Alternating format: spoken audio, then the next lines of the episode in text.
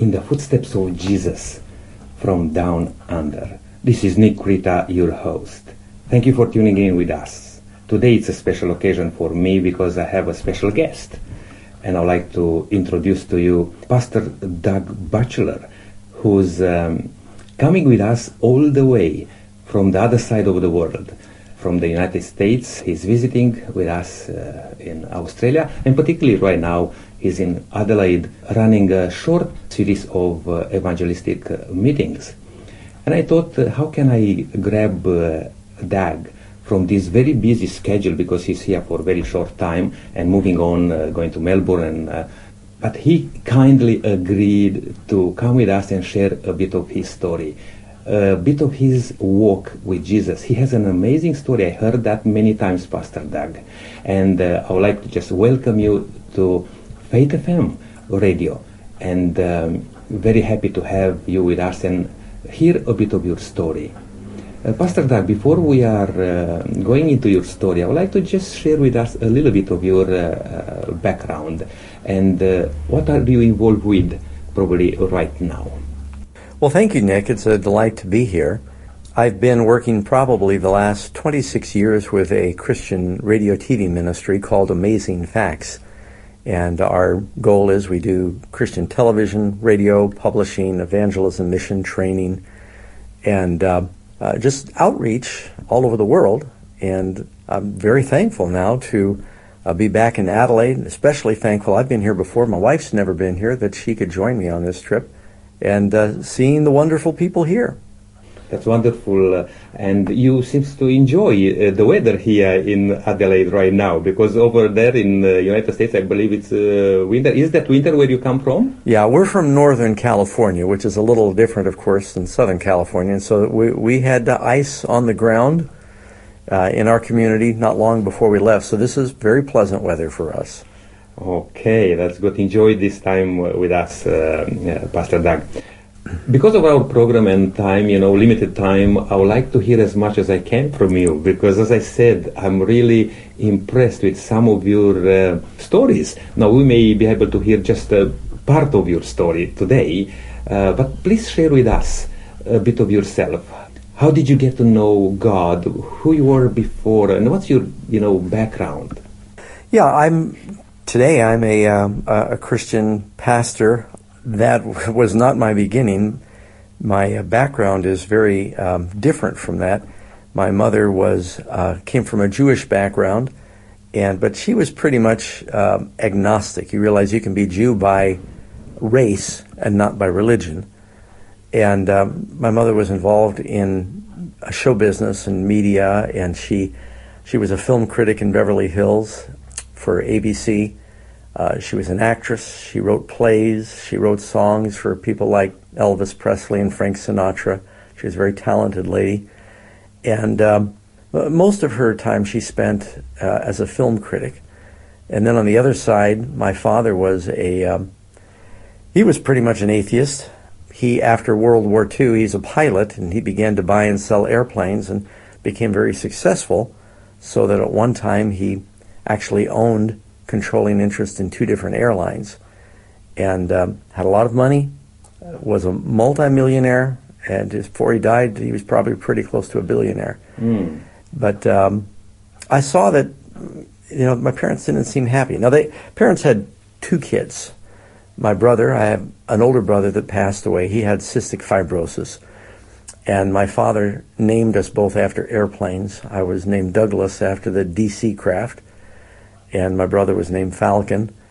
And um, parents divorced when I was about three after just six years of marriage. And, and, both parents were married like four or five times. So there's a lot of, lot of change in our lives as kids. Got bounced around between grandparents in California where I was born to living with mom in New York City to f- dad who moved his business to Miami Beach and and then mom moved to London, and so you know we had sort of a cosmopolitan upbringing. And then I got into a lot of trouble in school, and uh, I went to 14 different schools, uh, two different military schools.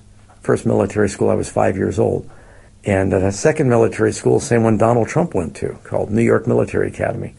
So I had a very eclectic upbringing, but not believing there was any God, even though I went to a couple of different Christian schools and Catholic schools, a Jewish school, I, I really didn't think there was any purpose to life.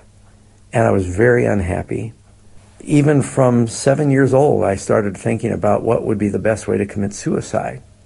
You know, it's interesting, just uh, since I was here in Australia waiting in the airport in Melbourne, I heard a program they were doing on, you know, how can we counsel people that are struggling with suicide. I guess there's quite a problem with returning vets.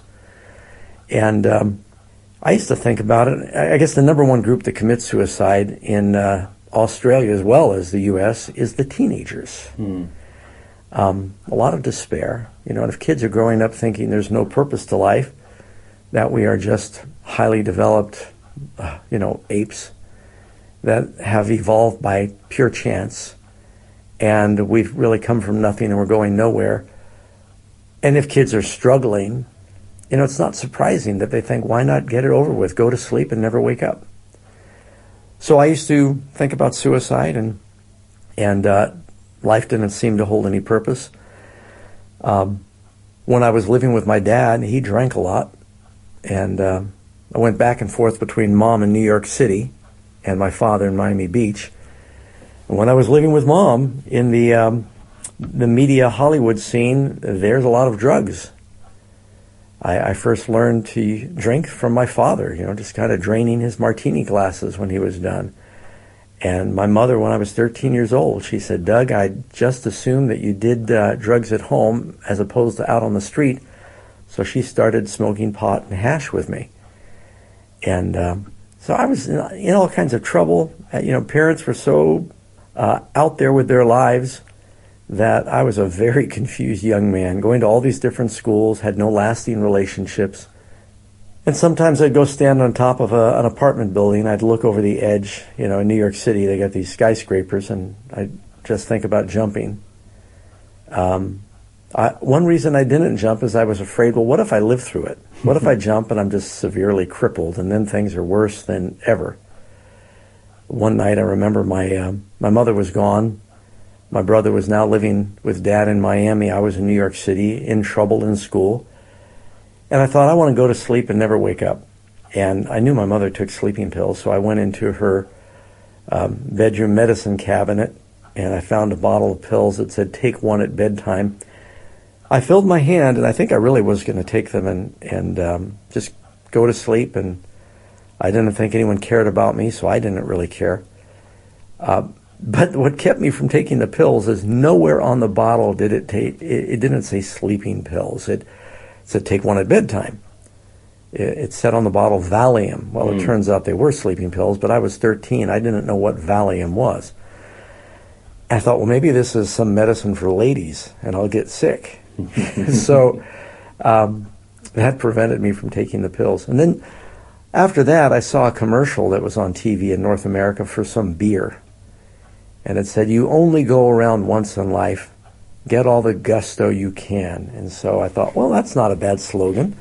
Why don't I just try and have as much fun as I can? I, would live a, an exciting, hedonistic life and uh, just have all the excitement I can and maybe die in the process instead of doing something boring like jumping off a building or taking pills. So I really did begin to start living a very reckless, wild life. And I was drinking when I was living with dad, taking drugs when I was living with mom, started breaking into homes. I didn't need to, just for the excitement uh, with my friends. We'd use drugs and drink, and we'd, we'd burglarize homes, which is kind of sad. You know, my father was a millionaire, and here I'm breaking into homes. Hmm. Uh, I do almost anything to impress my friends. They dare me to break into a home while people were still awake and walking around, and and I could have been shot. Matter of fact, I have been chased by the police. I've been shot at, and uh, I was in and out of jail. I don't have time to you know share everything that happened, but ran away from home. Uh, first time I was 13 years old. I always felt drawn to the mountains because it seemed natural. I got disgusted with New York City and L.A. and Miami, and uh, ran away the final time when I was 13 years old or 15 years old. I'm sorry, and I was hitchhiking across the country. Ended up going to Boston from Florida, and I started breaking into homes. I was stealing cars and televisions. And oddly enough, I had a job on the side as a security guard. So here I am. I'm 16 years old. I've got a counterfeit driver's license that says I'm much older. I'm guarding places at night.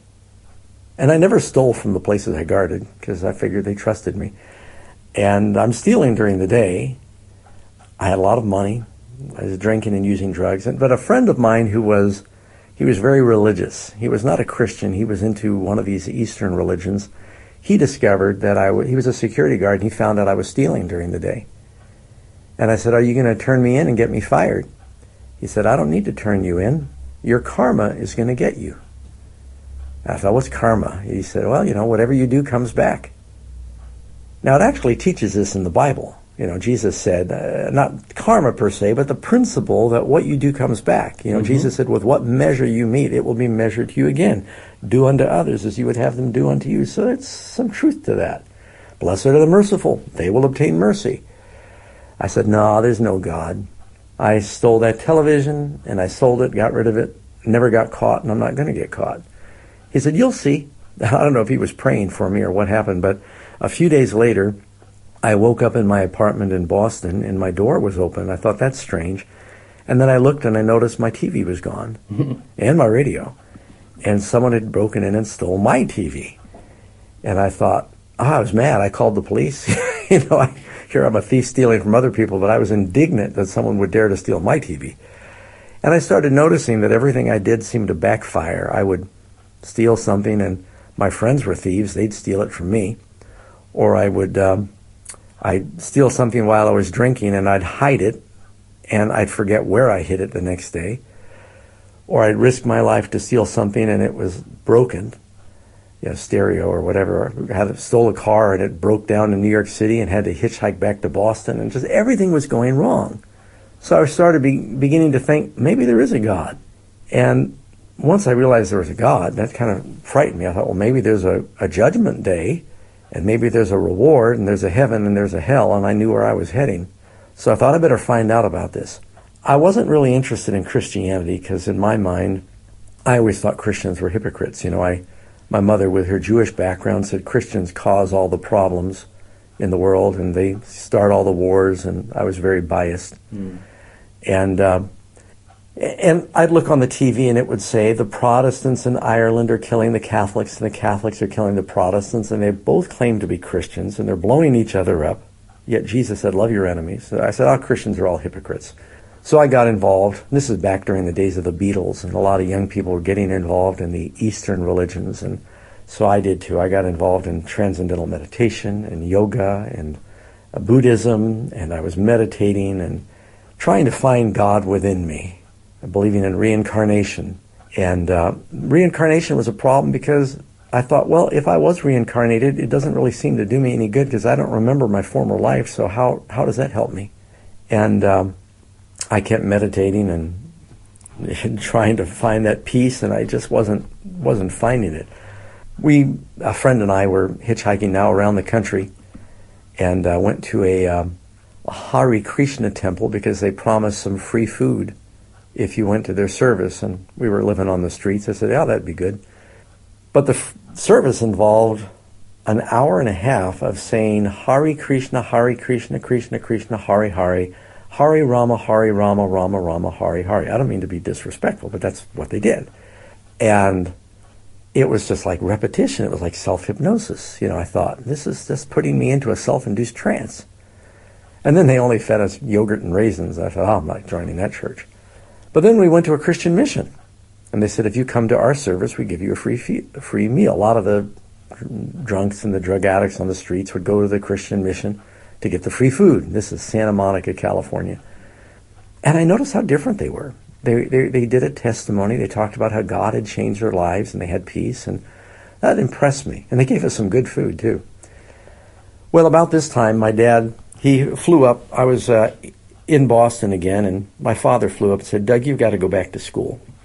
I, he said, I found a school. I'm 16 years old. He said, I found a school in uh, the Mediterranean, and it's on a sailboat. And uh, there's girls, you know, because I went to military school. It was all boys back then. I said, I'm not going back to military school. So there's girls, there's scuba diving, you'll sail the world, it'd be an adventure. And he says, you've got to get an education. My brother was sick. He said, who's going to take over the company? So I said, all right. So I went to this school. It was an elite school in Europe at the time, but it sailed around the world. It's two boats. Mm. It was called the Flint School Abroad, and you know, people can uh, probably find that online.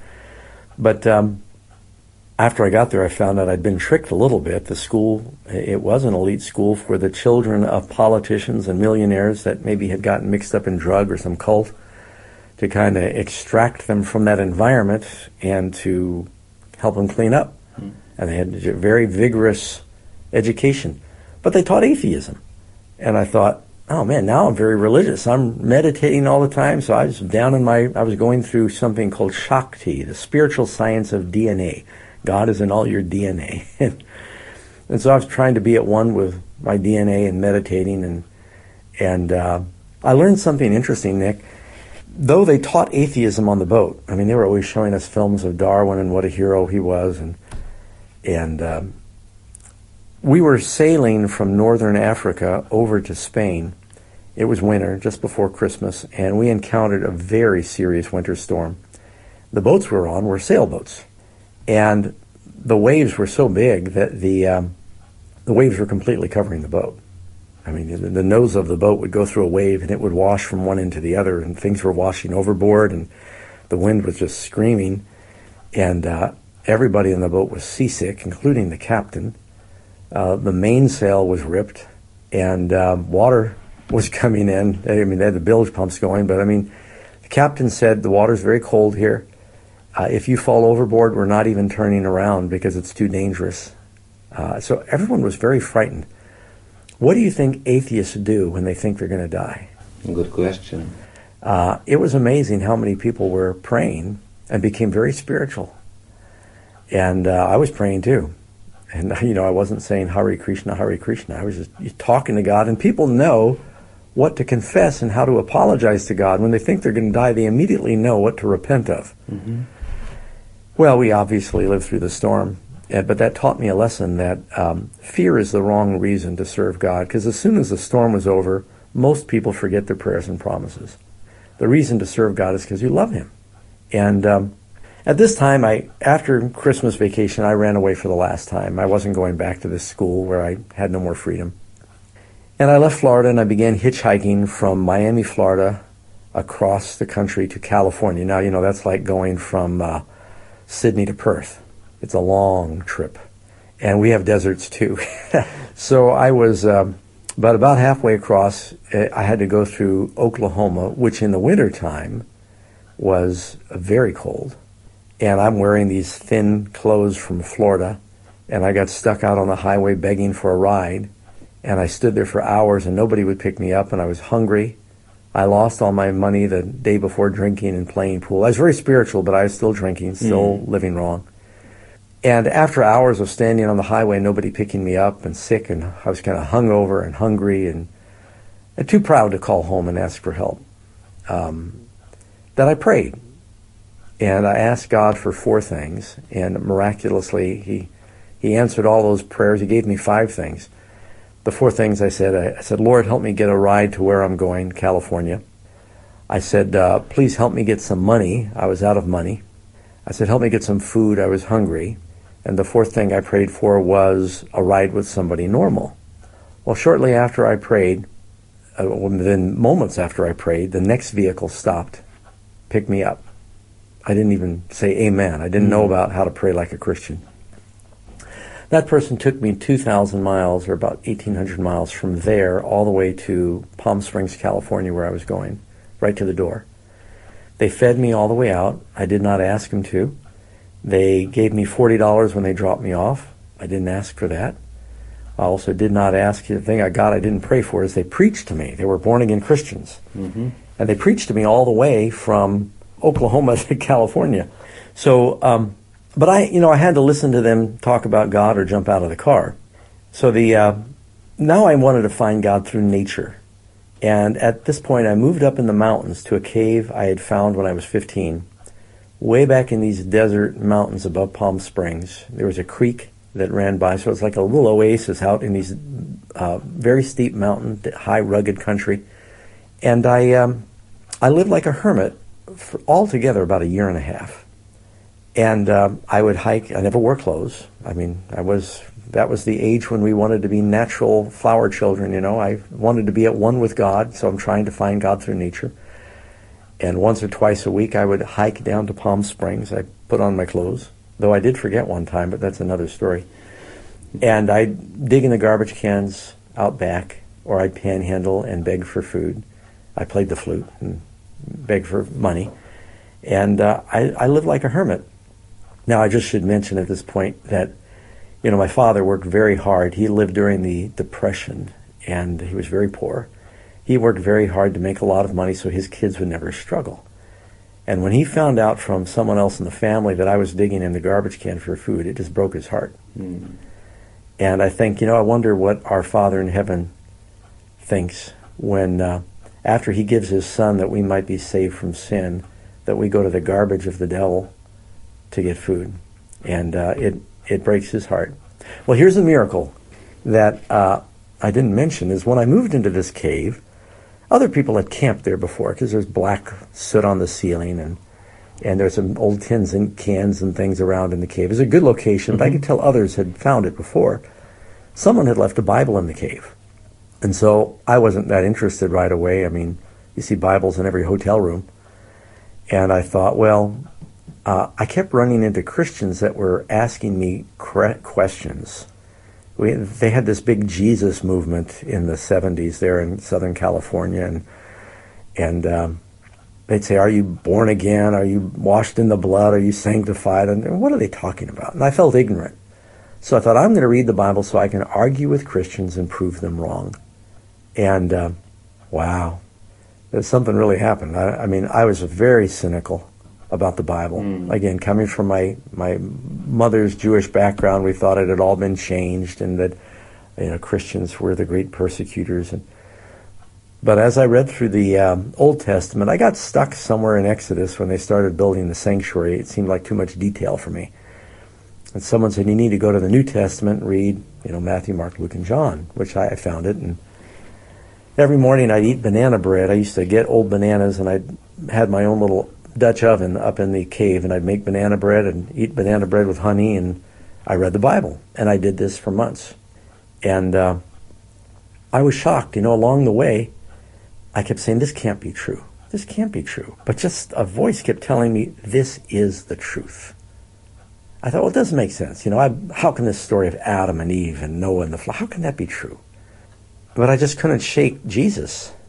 Uh, I went to the library. I thought, well, Jesus never really lived. He was a fictional character, a fictitious character. And I looked in the encyclopedia. They all said that he was a, a fact of history. And uh, I finally had to come to the conclusion, as C.S. Lewis did long before me, that you really only have three options. Either Jesus, he definitely lived. He's the most quoted person in history, uh, said the most profound things but he also said he was the Son of God and that he was dying for our sins. So either Jesus was lunatic, liar, or Lord. Those are the only options we have. Either he was insane, but I couldn't believe he was insane because he said the most uh, profound, uh, cutting, cognizant things anyone has ever said. I couldn't believe he was a liar because everything he said resonated with truth. He could have lied to save himself at his trial but he would not lie for any purpose. So the only thing I was left with is maybe it is true that there is a God, that he sent his son into this world in the form of man, his name was Jesus, to show us what God is like, to show us how to live and how to love each other, to teach us, and to die in our place for our sins. And I thought, well, I've tried all these other religions. You know, maybe, maybe I've misjudged. And up there in the mountains, I got on my knees and I said, Lord, I'm a mess, but if you'd come into my life and give me some purpose for living, then uh, show me you're real. Mm. And I felt this peace come into my heart at that point that um, everything began to change. I mean, I was a big zero. I'm running around up in the mountains, eating out of a garbage can, begging, using drugs, drinking, living immorally, stealing. I mean, I was I was a big zero. Um, and uh, God came into my heart and everything began to change. He helped me quit the smoking and the drinking and the drugs and the cursing and the stealing and and just uh, the more I studied the Bible, and I was a skeptic, you know, I'm from New York, the more convinced I became. And um, eventually, you know, the Lord just opened doors and brought me into the current ministry that I'm in now. So, of course, I'm going back 40 years, so a lot has happened, but I just really thank the Lord for what He's done for me. And uh, the bottom line is, everyone's looking for peace and happiness, and now I found it through His Word. That's an amazing story, uh, Pastor Doug, and I didn't want to interrupt you okay. all through this. Um, but in the next minute or so, uh, there will be people out there who may want to find more about yourself. I'm pretty sure you'll have uh, lots of uh, stories uh, somewhere, and people can just uh, Google, uh, go on the internet, and find those things. Would you share with us where people can uh, follow up with uh, your ministry? You are involved. You are the director and uh, speaker for Amazing Facts. Are yes. You? Yes. Yes. And if you give us um, some information about that, and probably just uh, closing with a thought for our listeners. Sure. Yeah. For the last uh, 26 years, I've been the director of Amazing Facts. Amazing Facts has been around 55 years. It started with a radio program like this here, and where we begin with an amazing fact from science, nature, history then we bring in biblical spiritual lessons. So it's called Amazing Facts, and if they just go to amazingfacts.org, if they Google Amazing Facts, we're the first ministry that comes up. And if they want to see any other videos, you know, thanks to the internet, there's all kinds of Doug Batchelor videos out mm. there. Um, just type in Doug Batchelor and YouTube, and um, if they want to see the book, uh, the testimony I just shared, it's available at amazingfacts.org and hope they can share the material and help lead others to the Lord through what they find there.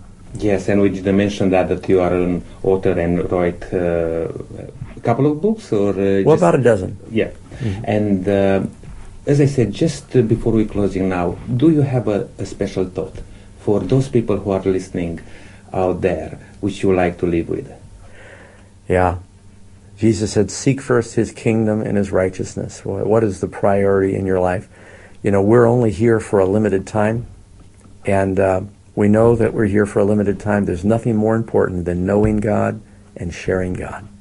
Praise God for that. Thank you very much for uh, sharing with us. May God bless you in your ministry. And until then, keep walking in the footsteps of Jesus. This is Nick Rita, your host. May God bless you.